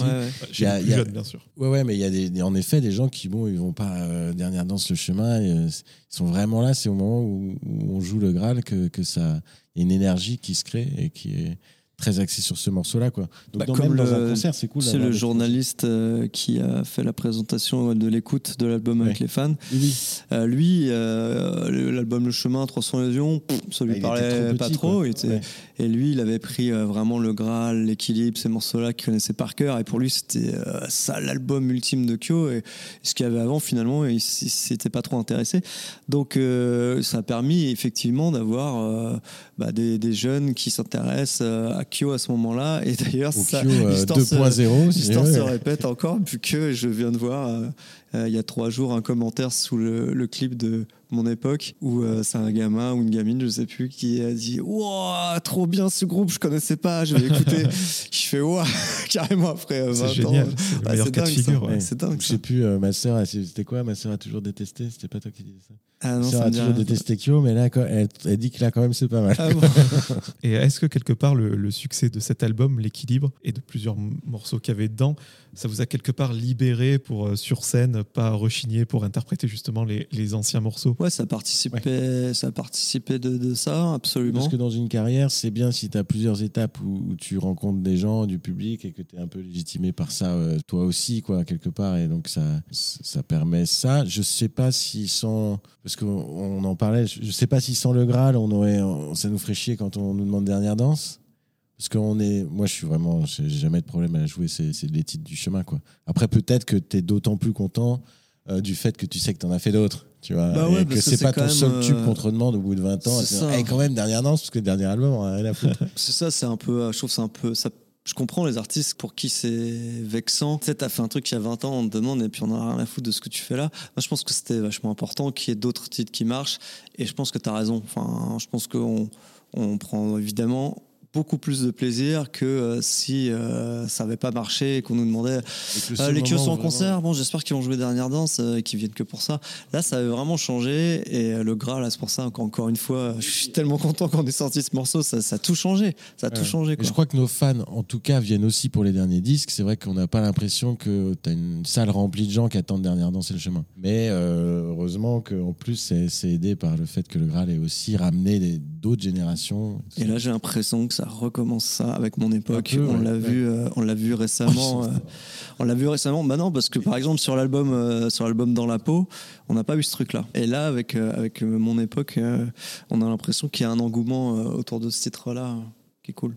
Et Ben, au-delà de jouer un, un tube, est-ce que toi, chanter les paroles que tu avais écrites quand tu avais 20 ans, Ouais. 10 ans plus tard, euh, ça te gênait Bah, ou- J'avais angoissé de ça. J'avais angoissé de ça. Euh, Je, je me disais c'est vachement bizarre euh, de chanter je cours, euh, j'ai 30 ans. qu'est-ce que... En fait, c'est vraiment en, en voyant la réaction du public en fait que je me suis dit mais prends-le comme eux le prennent, c'est-à-dire de se remémorer des moments d'une autre époque qui étaient des moments cool. Et en fait, quand en voyant le, les- tout le public chanter et en regardant leurs yeux, je me suis dit mais en fait ouais c'est une célébration, c'est une fête de, de- de célébration d'une époque euh, qui nous rappelle des bons souvenirs, quoi. Le Regardant un vieux morceau, film il a- ensemble, quoi. Ouais, Ouais. le morceau, il a un âge, en fait. Il a cet âge-là et c'est cool aussi, quoi. Il vieillit euh, comme nous, comme eux. C'est vrai que pareil pour Dernière Danse, c'est limite des. Moi, c'est pareil pour genre tout envoyer en l'air ou des trucs comme ça où tu te dis, bah, à 40 ans, tu vas jouer tout. Tu vois, les gens, ils sont tellement à donf et tout quand Ouais. tu commences ça que tu kiffes avec eux, en fait. T'es pas là à te dire, ouais, c'est un- Ils ont compris que le titre, on l'avait écouté- écrit quand on avait 20 ans. Enfin, tu vois, ils n'ont pas besoin de- qu'on leur explique. Donc. Mm. Parce que j'ai plus vraiment envie de tout envoyer en l'air aujourd'hui. si, attends. Vous avez parlé de l'album Dans la peau, donc un petit peu moins trouvé euh, son public, mais c'est là où quelque part vous désarçonnez euh, le plus les gens. Est-ce que c'est difficile de, lâcher euh, quelque part un petit peu son image, ce pourquoi on est connu, et faire une proposition pertinente tout en voulant tester autre chose? C'est la preuve qu'il n'y a pas de règle parce que je sais que le fait de sortir ton mec en premier single a été vachement motivé par le fait qu'on ait sorti le Graal et que ça ait cartonné. Parce que le Graal, moi j'avais peur, hyper peur, parce que je trouvais ça trop différent de- des titres qui avaient fait notre euh, succès. Flo, il était chaud sur le Graal. Moi j'avais, je préférais sortir l'é- l'équilibre parce que je trouvais ça beaucoup plus raccord avec, euh, avec ce que, ce que les gens avaient aimé euh, chez Kyo. Et en fait, le Graal cartonne. Donc on se dit, mais en fait, on peut faire ce qu'on veut, trop bien, euh, pour un peu que c'est de Même l'intérêt. si c'est un peu à Euh, côté les euh, gens, ils ont pas de, truc. le public n'a pas de problème à être surpris. Et on sort ton mec et euh, le public a été surpris. euh, D'ailleurs, les médias avaient plutôt bien aimé ce morceau. Ouais. On a même été aux victoires de la musique On n'a pas eu de problème, ça, euh, pendant Ils ont rentré la assez cérémonie, vite et tout. même, euh, euh, ouais, ouais, ouais. Et cool. puis ça, ça a beaucoup passé en radio. Quoi. Donc passé, euh, médiatiquement, t'as un bon accueil. public, Et euh, le public de Kyo a fait ouais, bof, c'est pas, c'est pas Kyo. Il y a des gens Donc, qui euh, aiment bien. hein. Moi, je voyais le- la radio qu'on a, qu'on a fait ce week-end. euh, Le mec, c'était un peu son disque préféré. T'as as aussi des gens qui, qui, qui adorent dans la peau. Dans, Ah dans- bah c'était carrément son disque préféré ouais, de dans tout les le. ouais. machin. Il trouve que c'est un titre de ouf. Enfin, il... Ouais. Donc, euh, il y en c'est a pas les toujours un plus nombreux. C'est pas les plus Non, nombreux, c'est pas les soyons plus nombreux, honnêtes. Bah, C'est bien justement quand on aime un artiste qui a une proposition différente à, à chaque album, sinon on écoute le. Bah, nous, on essaye de le faire parfois, donc il y a toujours ces deux remarques. Il y a ceux qui disent, mais bon, Kyo, ça se ressemble toujours. À nous, on essaie toujours de faire assez différent. Mm. Puis il y a ceux qui ont l'impression que putain, c'est pas le Kyo que j'aimais bien. Enfin, donc en fait, chacun écoute à sa manière une musique, quoi. Donc euh, va focaliser sur un truc qui est constant ou un truc qui change. Mais nous, on essaie de changer. Bon, après, ça change pas vraiment notre façon de faire parce qu'on essaie toujours de faire euh, les meilleures chansons avec les meilleurs textes. On, à la fin, quand on choisit le tracklist d'un album, euh, on prend les morceaux qui donnent le plus d'émotion et après on croise les doigts finalement. c'est pas vraiment un calcul où tu te dis, ah là, il faut un titre qui soit décalé. Euh, ton mec, c'est moi, je trouvais vraiment. C'était le meilleur morceau. Je trouvais vraiment que c'était que le texte il était il il était super universel, qu'il y avait un truc super entêtant et puis le côté tiens on fait un refrain sans faire de refrain, je trouve que ça défonce parce que là ça marche bien, mais c'est pas des trucs que tu calcules en te disant euh, bon euh, alors qu'est-ce qu'on va faire, comment on va surprendre les gens aujourd'hui? En tout cas, on est dans une époque où il y a vraiment beaucoup d'appelés, peu d'élus. On peut se faire remarquer très vite et très très vite euh, aussi Ouais, euh, redescendre sous- ouais. sous les radars. Et vous, j'ai l'impression que ce soit le public ou le milieu professionnel, quelle que soit votre proposition et quel que soit le moment, il y aura toujours une petite oreille qui traîne pour vous. Ils veulent c'est pas passer à côté luxe, quoi. du- au cas où Ça- c'est un graal le truc. Je sais pas si on voit ça comme ça de notre côté. Bon, Par 4 ans quand on revient on se dit bon Ouais, mais bon, je pense que c'est la- la- cette longévité euh, fait que euh, les gens se disent euh, bon, les mecs ils sont là depuis hyper longtemps, on n'est pas à l'abri qu'ils nous sortent encore un truc cool. Je pense que c'est c'est ça en fait, c'est le fait de durer. C'est parce que tout le monde sait, enfin dans- le milieu de la musique, tout le monde sait que c'est extrêmement dur de durer. Je veux dire, nous on en a vu euh, tellement de d'artistes qui qui sont plus là aujourd'hui, tu vois, euh, en, en plus de 20 ans. Donc on s'est toujours, euh, on a toujours croisé les doigts pour que ça nous arrive pas. On a toujours travaillé comme des fous pour que ça nous arrive pas, pour toujours proposer un truc qui, qui puisse intéresser et toucher les gens. Et comme effectivement année après année, bah, les gens voient que Kyo est toujours là, ça a une valeur ça. Je pense que ça a une valeur. Aux yeux des gens, Aux oui. yeux ça- des gens, quoi. T'as traversé un peu la, la vie, la vie avec eux. Enfin, c'est vrai qu'il peut y avoir ce petit côté. euh, Puis il y a même des gens où tu penses que jamais ils vont disparaître et, et au bout de 5-6 ans, tu te dis, ah oui, quand même, ils ont. Ils ont... Mm. Et tu sais jamais à l'avance. quoi. Donc ça, il y a un respect de ça, mais il y avait eu ça avec les Goldman, avec les. Et il y a le syndrome du, euh, des gens qui aimaient pas, et qu'il y a tellement de merde qui sortent, ils disent putain, Kyo c'était pas si mal. ils réécoutent, ils disent, bon, faut dire quand même que finalement, peut-être j'étais un peu dur avec eux. Et euh, tout à l'heure, vous parliez voilà, de la nomination au- aux victoires. Et je crois que cet album-là, il vous a permis de, jouer à, à Bercy, chose que vous n'aviez pas fait avant. Et oui, aussi. En fait, c'est pour ça qu'il y a toujours un peu. euh, on a été invité sur des, sur des médias qui nous invitaient pas forcément d'habitude.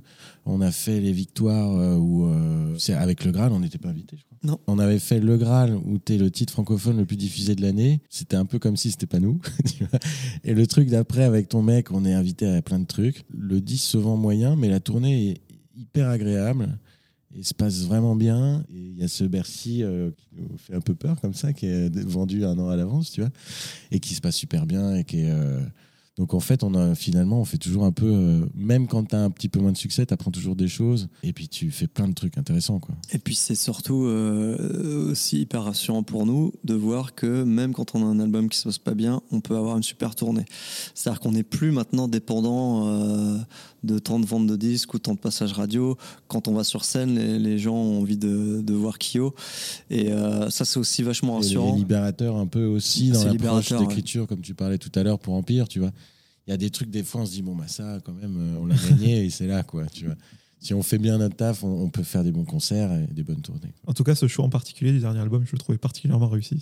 C'est mon avis euh, perso. Il y a eu un bon euh, bouche à oreille en fait. Et rapidement, euh, les salles se sont remplies. Et justement, l'accord Hotel Arena, on se demandait si on pouvait le remplir. Tu sais, il y avait un côté un peu bullshit pour l'effet, tu vois, pour l'effet. Ouais, ils font le corps Hotel, ouais, ok. Euh, et nous, on flippait de pas le, de pas le remplir. En fait, il y a eu vrai, vraiment un bon euh, bouche à oreille sur, euh, sur les concerts qui. Puis moi qui d'habitude suis pas forcément trop hein, le premier fan de l'effet, du truc, on va faire un truc gros et tout, je m'en fous un peu. Euh, j'ai bien pris ma tarte. là. je me suis fait un peu, un peu cueillir parce que j'ai été hyper ému même avant de monter sur scène. et donc je retire ce que j'ai dit. Sur on s'en fout de faire le, merci, putain, et tout. C'était cool. Donc on va parler du nouvel album euh, La part des lions et c'est intéressant qu'on parle de live parce que clairement, notamment la première partie de l'album, les morceaux, euh, ils ont pour vocation d'être sur scène, quoi, d'être joués. Et ça a été créé euh, en réaction à la crise sanitaire ou justement dans l'énergie de la Ouais. précédente tournée? plutôt dans l'énergie de la précédente tournée, qui a eu une longue pause entre euh, toute une partie de tournée puis re des, des festivals. Et on avait commencé un peu à écrire euh, un petit peu pendant la tournée pour une fois, et puis aussi pas mal dans cette longue pause entre les deux, parce que euh, on partait pas, enfin quelque part ça nous donnait le temps de chercher, parce qu'on allait refaire des concerts, mais on n'était pas complètement euh, genre la tournée est terminée. Donc peut-être que ça a créé ce truc-là, et encore une fois c'est aussi des trucs qu'on essaye quoi. On fait 40 morceaux, donc lequel va se retrouver avec un riff de guitare plutôt qu'un intro synthé, euh, tu sais pas tellement à l'avance. On n'a pas essayé de mettre du rock sur tous les morceaux, forcément. quoi.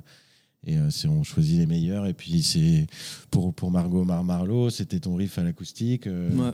Tu joues à Bazoche. Salut les gens de Bazoche. Et tout le monde l'entend dans la maison le matin. On se dit, putain, il est cool ce, truc. Et puis, ça part comme ça. On a essayé quand même de simplifier les choses et de d'épurer les trucs. Et on s'est dit, euh, allons aussi à un truc qu'on maîtrise bien quand même. Peut-être plus que les beats de ton mec. Ça, quand même, c'est notre culture. On sait qu'on est euh, pertinent dans ce truc-là. Il y a plus de vrais instruments, plus d'organique. Il y a toujours eu, mais le mélange, il est, il est un peu plus. Et puis Jocelyn, il avait aussi envie d'avoir ce truc-là où tu écoutes le truc, où tu peux un peu visualiser les musiciens. C'est vrai, quand il y a la vraie batterie, tu entends plus la différence quand c'est du vrai, du faux. C'est moins tout mélangé que sur l'album précédent.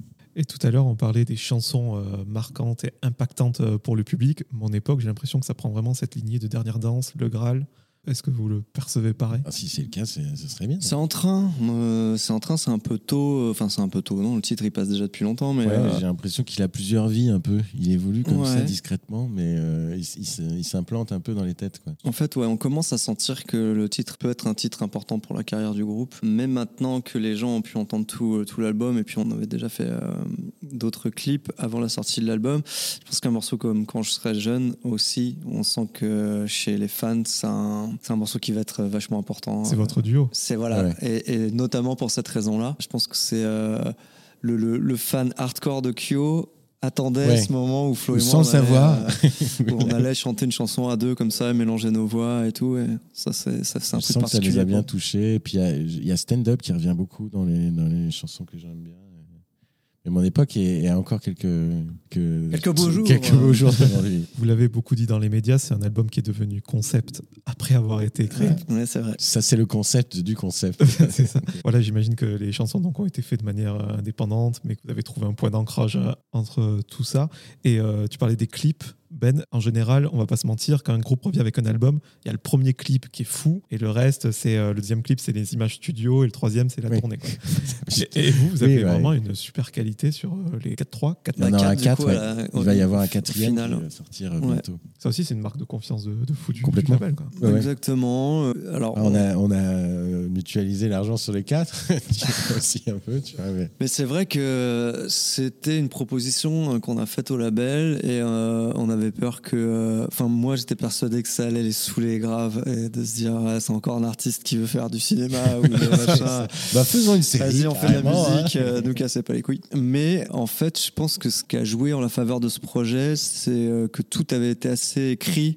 Enfin, le projet était solide, quoi. Je pense que si on avait dit ça dans une réunion, Ouais, juste. on euh, ferait bien. Ouais, on ferait bien quatre clips, machin, et tout ça, ça aurait été, oh les gars. Mais là, comme le truc était assez solide, assez réfléchi, assez écrit, euh, en fait, le label a kiffé et euh, nous a dit, bah c'est trop bien, allez, on le fait.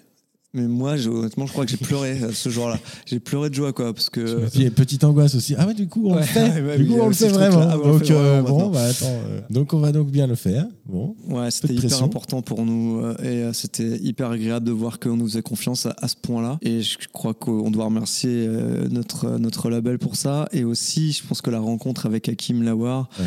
a été assez déterminante parce que c'est un réalisateur qu'on est allé voir en fait largement avant d'avoir ce, con- ce concept-là. Ouais, deux ans avant ou trois ans, c'était vu. On euh, s'est dit, putain, ce mec est très très très bon, euh, on a envie de travailler avec lui.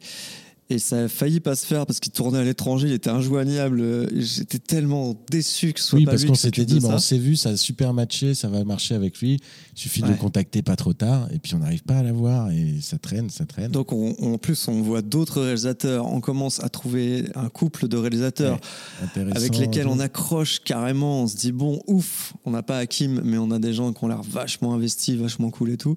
Et là, ce Hakim qui me laisse un balles. message. Oh les gars, j'aimerais trop se Toujours comme ça, toute viens de voir votre projet, ça a l'air trop cool. On peut pas se voir pour en discuter. J'ai fait ah, c'est pas vrai. Bon, et puis au final, euh, on l'a fait avec lui et on est super content du, du résultat. ouais. Et ça s'est fait, le casting, il est fait le vendredi, on commence à tourner le mardi ou le lundi. Quoi. Ils sont vraiment euh, impressionnants. Quoi. En tout cas, avec Margot, Omar et Marlowe, que ce soit le, le- le titre ou, ou les personnages eux-mêmes, vous abordez toujours les problématiques de l'adolescence avec ce regard de, de quadra. Ouais, voilà.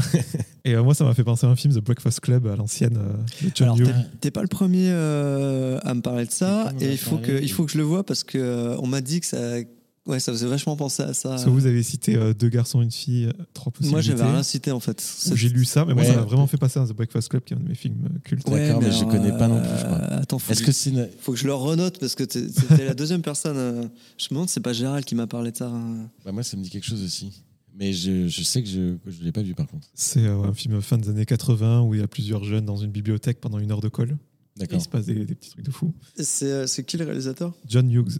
Breakfast Club. Et euh, pour continuer euh, sur l'album, même quand vous allez sur le terrain des, des sujets de, de société, si je peux dire, vous le faites toujours à, à travers le prisme euh, de l'amour, donc qui suit Kyo depuis, depuis toujours. Dans stand-up, vous parlez des, des pervers narcissiques, bon, ça a toujours existé, mais c'est vrai que là, il y a un gros coup de projecteur Ouais. sur ça en ce moment, surtout avec l'avènement du mouvement MeToo, etc. Dans mon époque, quand Ben, tu dis euh, tous nés sous un cimetière d'étoiles, mais pas tous aussi bien nés, c'est clairement l'égalité des chances. Mais il y a aussi un peu d'amour là-dedans. Enfin, Enfin, Ouais, c'est ça. vrai qu'il y a cet axe-là. En fait, euh, tu peux raconter C'est plus subtil quoi que de mille vraiment. façons euh, les choses et euh, aussi bien une histoire d'amour que d'aborder les choses plus sociales, sociétales, aussi par le biais de la communication entre les gens, des relations entre les gens. Parce qu'au final, c'est quand même comme ça que ça finit, quoi. Égalité des chances, ce genre de choses. C'est aussi au final les gens avec les autres, quoi. Ouais, et puis de toute façon, quand tu racontes des histoires et que ces histoires parlent de personnages, ces personnages sont ancrés dans une époque et dans une société. Et donc, à travers euh, cette- leurs histoires et leurs émotions, tu peux raconter plein de trucs, en fait, sur, euh, raconter, sur oui, notre ère, euh, sur l'ère du temps. On peut raconter les inégalités, les traumas, les machins. Bah, c'est toujours par, trauma, la chanson Paris, c'est ça aussi. Aussi, oui. oui. Vous faites une, un peu une déclaration à la ville, mais on Alors, parle voilà. de- Oui, voilà, mais tu as raison. Oui, C'est-à-dire que là, c'est un thème qui est une ville, mais on va en parler comme si c'était une personne. Quoi. En tout cas, moi, cet album, je le trouve très réussi. Touriste en hiver, c'est pas le prochain single, c'est que j'ai rien compris. C'est toi, tu, toi, tu, Toi, tu vas de touriste Très Kyo, on est d'accord. Très Kyo, en Très effet. Kyo. Ouais. Ce que je veux, en fait, Jocelyn euh, pense que toute personne qui pense différemment est complètement cintrée. Parce que lui, il est fan absolu de Touriste en hiver. Et moi, je commençais à changer d'avis alors que j'étais plutôt dans son équipe. Ah et là en fait, là là, là j'ai regardé euh, sur Facebook. Et puis, moi, je l'ai vu sur Facebook. En fait, citer Tout beaucoup le monde cite ce titre. Et là, je me dis, OK, s'il y a peut-être un signe quand même. Donc, euh, du coup, je En tout cas, t'es la team Jocelyn. Ouais. Ouais, C'est- quoi l'autre titre, euh, par curiosité? Après minuit, moi j'étais Ah ouais, euh, avec Après minuit, qui est, euh, qui est une chanson. Et là, tu parles en second single. Ouais, enfin, moi j'ai la vision un peu radio du coup. Toi, tu parles en, en troisième, en fait. Troisième, ouais. Le, le second, euh, on le connaît déjà. Non, clairement, euh, touriste en hiver, euh, très très Ok, mais il sera content. Je vais lui dire, ça lui fera plaisir. Ce que vous voulez. hein, Oui, il sera très content. Franchement, je vais lui dire euh, Attends, on a fait une interview, le mec a dit touriste en hiver. Putain, oui Non, mais je, suis, je suis de sa team, clairement. Et puis j'aime bien le- les chansons euh, Mon immeuble. Tu t'en as parlé aussi de cette histoire où tu racontes tout ce qui se passe dans ton immeuble, comme dans ces films où on voit toutes les fenêtres éclairées. euh, Exactement. cette scène de vie. euh. Exactement, c'est ça. Alors j'ai appris que Renaud a fait un morceau que je connais pas qui est très similaire apparemment. Eh ben, je savais pas non plus. Oui, on nous a dit. Je crois que c'est plein. Moi je connais, je, suis- je connais pas Qui trop. était un peu culte ou je sais Ouais. pas quoi. Et du coup, euh, je vois des commentaires. Ah, c'est comme Renaud et tout. Je ne connaissais pas. Je tiens à le dire. euh, D'ailleurs, il faudrait que j'écoute ou pas d'ailleurs. tu vois, pour euh, s'il y a des Ouais, similitudes, j'ai pas Oh envie de le putain de savoir. merde. J'ai repompé le truc, j'en sais Mais, euh, mais ouais, ouais, ce titre-là, il était assez amusant à faire, à écrire quoi. Mm. Puis même moi, ça me rappelle quand j'étais ado, en fait, tu vois, la, la chambre euh, de ma chambre de Melan. Ouais. En face, de, de l'autre côté de la, la, la scène, tu avais un énorme building où il y avait plein plein de fenêtres. Quoi. Et souvent, en faisant les, fumant les clopes à la fenêtre ou en, en écoutant les, derniers, les maquettes qu'on était en train de travailler dans ma chambre euh, à cette époque-là, je me disais, ah, un jour, les gens dans ce, dans ce, gros bâtiment, ils vont, ils vont entendre notre musique. C'est truc, euh, assez sain par rapport à un pote à moi qui avait une barre d'immeuble devant lui et qui, euh, avec un pote, euh, avait récupéré les numéros de téléphone des gens et qui jouait au morpion en les appelant la nuit. Pas mal, pas mal. Que dire de plus euh, sur cet album, euh, si ce n'est bon, la présence de la nostalgie, faut-il le souligner, quand je serai jeune, euh, ça paraît évident. Et si ce, ce duo avec euh, Alessandro Roof, c'est ça? Oui. Ça aussi, j'ai l'impression que, que les duos longtemps qu'on n'avait pas fait. Là, et deux d'un coup, vu? Ouais, Madame Monsieur euh, récemment. Oui, ouais. c'est vrai. C'est le côté vrai. humain, ça aussi, c'est Ouais. les rencontres, c'est le feeling. C'est aussi l'envie de changer. Et puis on s'est dit avec Ben, parce qu'on s'est rencontrés avec eux sur, un- sur un- une promo, Ah, tu parles de Madame Monsieur Ouais. Mm. et on s'est vraiment bien marré. Et c'est une période où on essayait d'écrire des titres pour nous. Et en même temps, on s'est dit, pff, on a tendance à dire un peu non à tous ces trucs-là parce qu'on sait pas trop dans quoi on met les pieds. Mais allons-y. Et si ça nous plaît pas, on peut quand même dire non. On, peut toujours un peu dire non si on a envie, quoi. Et donc, euh, comme Ouais, on a du sûr, mal à dire non, sûr, ouais. Comme On a- non. Quand on a du mal à dire non, on... mais ce genre de truc de collaboration, on a tendance à dire non. Quoi. Ouais. Quand ça nous concerne, on dit oui à tout, mais dès que c'est un petit peu en dehors du truc, et on s'est dit bon, on y va et tout, et c'était assez cool. Et pour Alice, ouais, on- ce morceau était pour le coup censé être un, un- un duo dès le début. Et puis on a réfléchi à plein de personnes, et puis euh, on a pensé à elle à un moment. Notre, ingé- notre réal avait un, un contact aussi pour pouvoir peut-être lui proposer. Quoi. Et on s'est chauffé dessus, et quand elle a chanté, c'était vraiment euh, bien même au-delà de mes espérances. J'étais bien ému, euh, tout ça. je Ça cachais mes bien, en larmes. tout cas. ouais. Ah, c'était vraiment une voix géniale et tout, adorable. Est-ce que vous avez été surpris par, euh, sur les plateformes de streaming Il y a les, il y a les chiffres d'écoute? Ah, j'ai pas regardé encore. Par titre, Les morceaux qui se, ouais, qui se dégagent. Ben, j'ai pas regardé. moi non plus. J'ai pas regardé. C'est forcément mon alors époque quand je déçois, serai là, jeune. euh. Bah ouais, ouais, ouais. D'habitude, je suis assez euh, sur, le, sur le truc là, mais. Alors tu vas nous. Bah vas-y. Non, non, mais j'ai- pas regardé. Ah, Enfin, C'était assez équitable en fait. euh, D'accord. Mais c'est pour savoir si vous le faisiez habituellement ou pas.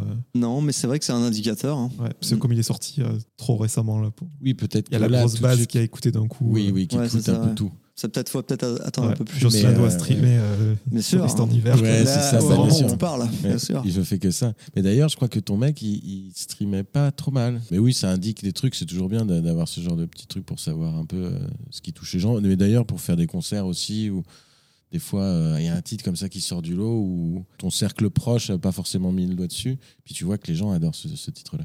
Vous avez peut-être pas assez de recul, vous avez tellement Oui, le aussi, dedans, euh. complètement. C'est quoi la suite du coup pour cet album La part des lions? Bon, il vient de sortir, il y a, il y a la tournée qui, qui se prépare, mais euh, voilà les prochaines échéances à court et, et moyen terme avant toutes ces dates. Eh bien, bah, il y a le, le dernier clip de cette histoire de Margot Marais Marlowe qui sort euh, en début d'année Ouais, prochaine. Début d'année, ouais. Au mois de janvier, je pense. Il y a la, la suite de Kyo sur le divan où moi je- je- j'ai hâte de voir la- le petit l'épisode de mes camarades, évidemment. Ah, moi aussi. ouais. Vu que j'étais en premier, euh, c'était Ouais. un, peu, un peu le baptême. euh, du- Mais visiblement, ça, ça a fait marrer les gens. marrer. Euh, J'espère que vous allez me faire marrer, les gars. Bah, J'espère qu'on va être marrant. Voilà. Et puis après, ouais, effectivement, là, on prépare vachement le show euh, parce que ça va venir très très vite, quoi. Donc, euh, on va bosser énormément sur le, le nouveau show là, de cette tournée qui arrive. Je pense que là, on vient d'avoir un rendez-vous avec Ouais, juste avant de venir te euh, voir, euh, on a vu des- un décor et d'un machin, enfin un setup light et tout qui m'a l'air bien cool. Ça a l'air très très cool et euh, heureusement parce que parce que j'avais plus trop d'idées. on était parti sur autre chose avant et on est revenu sur un truc, on est assez content. Et pour choisir les, les chansons là, parce que bon, il y a Alors, les, tubes, les incontournables. Ça aussi, forcément. normalement, Il y en a de plus en plus, de c'est ça, dire. ouais, c'est ça comment qu'on fait. Ça, c'est pratiquement fait aussi, pratiquement calé, euh, cette liste, euh, le décor et tout. Donc euh, là, on est pas mal. Euh, faut répéter beaucoup Ouais, quand même. répète en décembre, en janvier. Et puis on va repartir, ça va être, euh, ça va être très très cool. Et puis un album, évidemment, euh, l'année qui suit. Ah, parce qu'on va toujours très vite. hein, donc euh, je pense qu'on va sortir à partir de maintenant un album tous Euh, les ans. Ah, mais Non, c'est ça qu'on va faire. non, voilà, parce que je Traduction dis, dans trois ans, quoi. Je dis ça à chaque fois. Euh, Flo, il sait, lui. Il sait que c'est pas vrai. Euh, moi, j'y crois. Et là, par exemple, j'ai déjà plein de nouveaux morceaux. Donc, euh, je pense que dans six mois, on peut sortir un nouvel album. Et je pense que je vais me tromper. Mais peut-être qu'un jour. Mais avec le temps, ça c'est. Peut-être qu'un jour, on jour, arrivera arrivera. à, à faire. Où on va moins réussir à de faire des rééditions, je sais pas quoi, qui serait une sorte d'entre-deux. Ouais. Mais c'est assez marrant parce que même sur scène, quand souvent tu lâches ça parce que tu ne peux pas t'en empêcher, Non. Les premières fois, les gens disaient Oh super Je voyais dans le regard des fans euh, vraiment le côté euh, Moi, je sais très bien que ça n'arrivera pas. Mais je voyais qu'ils y croyaient. Et maintenant, on se lance des petits regards Même avec les, les, fans gens. sont sceptiques. Même les fans, ils savent bien. Ils disent On laisse parler, ça lui fait Ça lui fait plaisir. Et puis après, ils savent bien que ça risque d'être un peu long. Et euh, donc. Eh bien, euh, un jour, je surprendrai tout le monde. écoute, vas-y. hein. En tout cas, ce que vous faites sur YouTube, moi je trouvais ça super cool, euh, même euh, sur les 20 ans, toutes les anecdotes, Ouais. ce que vous faites sur le divan, c'est cool.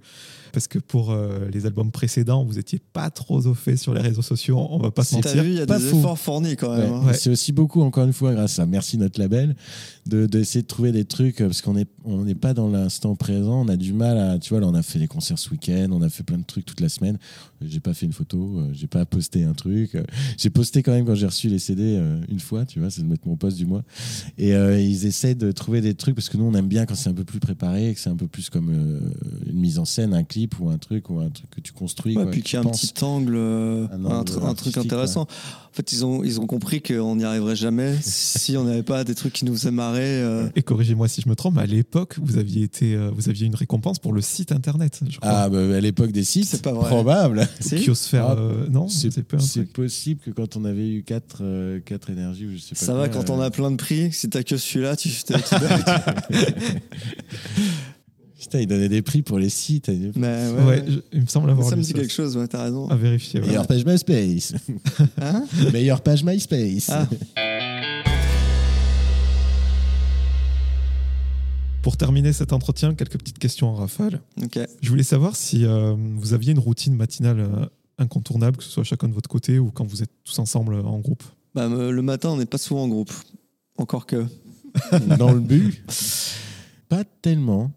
Enfin, je veux dire. euh, Bah, moi, j'ai une double un fracture du coude. Donc, Ouais. euh, ma routine matinale, c'est de me laver et de m'habiller, ce qui me prend exactement 3h30 tous les matins. Excuse-moi, Flo, je t'ai coupé. non, moi, je mange. Est-ce que vous avez une peur irrationnelle Alors, on en parlait avec Jocelyn il y a pas longtemps. Je commence à avoir le vertige. mais que j'avais pas avant. Mais il y a, un truc à switcher, je sais pas qu'est-ce qui s'est passé quand j'étais à Barcelone, pas mal et tout. J'ai commencé à faire des rêves un peu bizarres où j'étais un peu aspiré par le, vide et euh, j'ai un, petit vertige qui est là depuis quelques années, qui, sort de ne sais où, et un peu cette sensation que tu être un peu aspiré par le, par le vide. Moi, j'en ai hein, des peurs irrationnelles. Euh, Par exemple, euh, quand je, enfin, je vais souvent en Corse, et en Corse, il y a une sorte de, je sais même pas comment ça s'appelle, une sorte de un peu scarabée volant là, un truc qui fait un bruit de camion là, qui n'est pas du tout dangereux. et euh, qui est totalement inoffensif. et je peux courir. alors, euh, et là, cet été, il y a un truc très très bizarre qui s'est passé, c'est qu'ils sont tous devenus tarés. Et en fait, ils, fonçaient, ils fonçaient dans les fenêtres et tout. Et ils tombaient, ils mouraient tous, je sais pas pourquoi. Et ils fonçaient clairement dans, le visage en fait. Et euh, t'étais dehors et tout, euh, tu prends un apéro et t'as les Ça, c'est pas vrai. te- C'est- pas vrai, tu fonçais pas dessus. Bah, mais- Je t'assure, ça. Et du coup, c'était infernal. Il y en avait dans la maison, je dormais plus et tout ça. Alors que bon, cette, euh, cet animal ne peut pas me tuer, ne peut pas Non. véritablement Même faire de s'il mal. va très très fort dans ton front, Eh a priori- ben, pourtant, j'en avais peur. Est-ce que vous auriez une roco culturelle à me faire? Parce qu'on a parlé de films, de musique. euh, voilà, une petite roco euh, pour ce week-end, le week-end prochain, je sais pas quoi faire. euh, un truc à mater ou à écouter. euh. Bah, on, on m'a je déchiré suis comme toujours un tout le peu à monde. la mais- bourre sur les séries, donc je, je regarde Tiger King, ce que Michel nous a conseillé. Ah ouais, fois, ouais, sur, sur Qui, qui Netflix, qui a juste une saison 2, je me suis dit, ah tiens, j'avais maté la saison 1 du coup. Euh, j'ai reçu au début, pour l'instant je trouve ça assez, euh, bah, c'est très américain, les Américains sont vraiment pas Ouais. de surprise. Euh, non, je regarde ce que je regarde comme série, je sais plus. Si, bah là, je regardais l'adaptation live de Cowboy Bebop que j'avais adoré euh, en animé. Euh, J'ai vu que les critiques étaient assassines euh, sur le fait que c'était totalement inutile de le faire en live. Et ben moi, ça m'a fait marrer parce que les acteurs, je les ai trouvés cool. Et ouais, c'est forcément c'est moins bien que l'animé, mais euh, mais ça m'a ça m'a bien diverti. Voilà. C'est pas vraiment une reco, Non, mais c'est bien. mais c'est genre j'ai trouvé les critiques dures en fait. Euh, Est-ce que vous auriez quelqu'un à me conseiller, que ce soit un de vos potes ou quelqu'un qui est dans le divertissement et la culture, pour faire le même exercice qu'on a fait ensemble, dérouler le parcours, parler de son actu Quelqu'un qui, selon vous, euh, mérite euh, toute mon attention moi, je pense à Antoinelli, Ouais. qu'on avait pris en première partie euh, sur la tournée précédente, Très talentueux, qui a une voix de ouf. qui est un type Il joue- intense. Ouais, il joue en plus, il, enfin, il joue extrêmement bien la guitare, il a une voix vraiment euh, Et il est complètement fou. aussi. Du coup, ça le rend intéressant. ouais, je pense à ça. Mais Ah ouais. C'est très bien. À qui aimeriez-vous dire pardon? À cette personne que j'ai poussée dans les escaliers quand. Eh ben, moi, c'est ça. hein. Oui, c'est son anecdote, je lui prends son anecdote, mais j'en ai une autre. Je crois que c'est, euh, je crois que c'est une petite fille qui s'appelait euh, Marie-Claire, je crois. C'était en maternelle. Et je l'ai poussée dans les escaliers en maternelle. Sans raison. Sans raison. Voilà. Après, j'ai après j'ai tué des petits chats, des machins. Non, non, je veux dire, c'était tellement psychopathe qu'on aurait pu se dire que euh, Ce type-là va mal Et en terminer. fait, je crois que c'est la seule fois de ma vie que j'ai fait ça, un truc pareil. Je, je sais pas. Et puis elle s'était fait mal. Alors j'avais pleuré. Et puis là, j'avais Il honte. T'as essayé de trouver une raison avec le temps et en fait, t'as jamais trouvé une pulsion bizarre. Elle m'avait rien fait. Donc je, je, je demande pardon. voir ce que ça fait quand tu casses quelque chose. Tu fais un acte comme ça, complètement irréfléchi. Mm. Comme euh, si moi, là, je prenais le micro et je le cassais, par exemple. Je serais emmerdé. je tu serais emmerdé. Il n'y aurait pas de raison, tu vois. Il faudrait pas le prendre contre toi. Ah, dis donc, on est sur une fin de. de- c'est- je passe un bon moment là. Ah ça ouais, devient. c'est vrai euh, que pousser cette pauvre petite. Non, moi, j'avais coupé les gants euh, de quelqu'un avec Jeff. On, on avait, pendant un amphi, on avait euh, volé les gants d'une personne qui nous avait rien fait dans son manteau. On les avait pris, on avait coupé le bout de chaque gant. On lui avait remis les gants dans son truc. C'était genre totalement inutile. Moi, j'avais mis un chewing-gum dans les cheveux aussi dans une sortie scolaire, dans un bus. Et c'était des chewing-gums bleus. Et donc, tout le monde, a- tous ceux qu'on avait pris avaient la langue bleue. Et je crois qu'il y avait quelqu'un qui s'était dénoncé à ma place Ah oui. par, euh, par solidarité, par. Bon pote. euh, Ah par- oui. ouais. Et pour terminer, tout simplement, qu'est-ce que je peux vous souhaiter euh, pour la suite? D'abord, j'aimerais savoir à qui tu souhaiterais dire pardon. À moi-même, je pense. Ah ouais? Ouais, Eh ben, c'est Pas mal comme réponse. Ouais j'avoue, j'avoue. euh, T'as prévu, des... alors- t'as prévu des réponses à chaque question Ça, ça nécessite un entretien un peu plus approfondi que ça. Je passerai sur votre divan, du coup. euh, voilà. Euh, je suis pas sûr. Est-ce que tu as vu euh, le psy Oui, euh, pas, faut en prendre un autre. vois, Je suis pas sûr que ce soit un grand professionnel. Euh, mais en tout cas. Bah là, on a euh, fait un concert ce week-end. Euh, moi, j'ai bien kiffé euh, de, de- de faire plus d'un titre euh, de suite et d'être à 5, 6, 7 morceaux euh, et re- ressentir un peu ce côté, euh, comme je disais, mais, mais à ma meuf, euh, bah, j'étais avec mes petits jouets, j'avais ma guitare, j'avais mon Et truc, voilà. j'avais mes chansons, j'avais, je, je me suis bien marré. euh, Eh bien, moi, je me souhaite d'avoir raison une fois et de faire un album euh, rapidement. euh, voilà. Pas mal. Bah merci les gars, c'était super cool. Merci Merci beaucoup.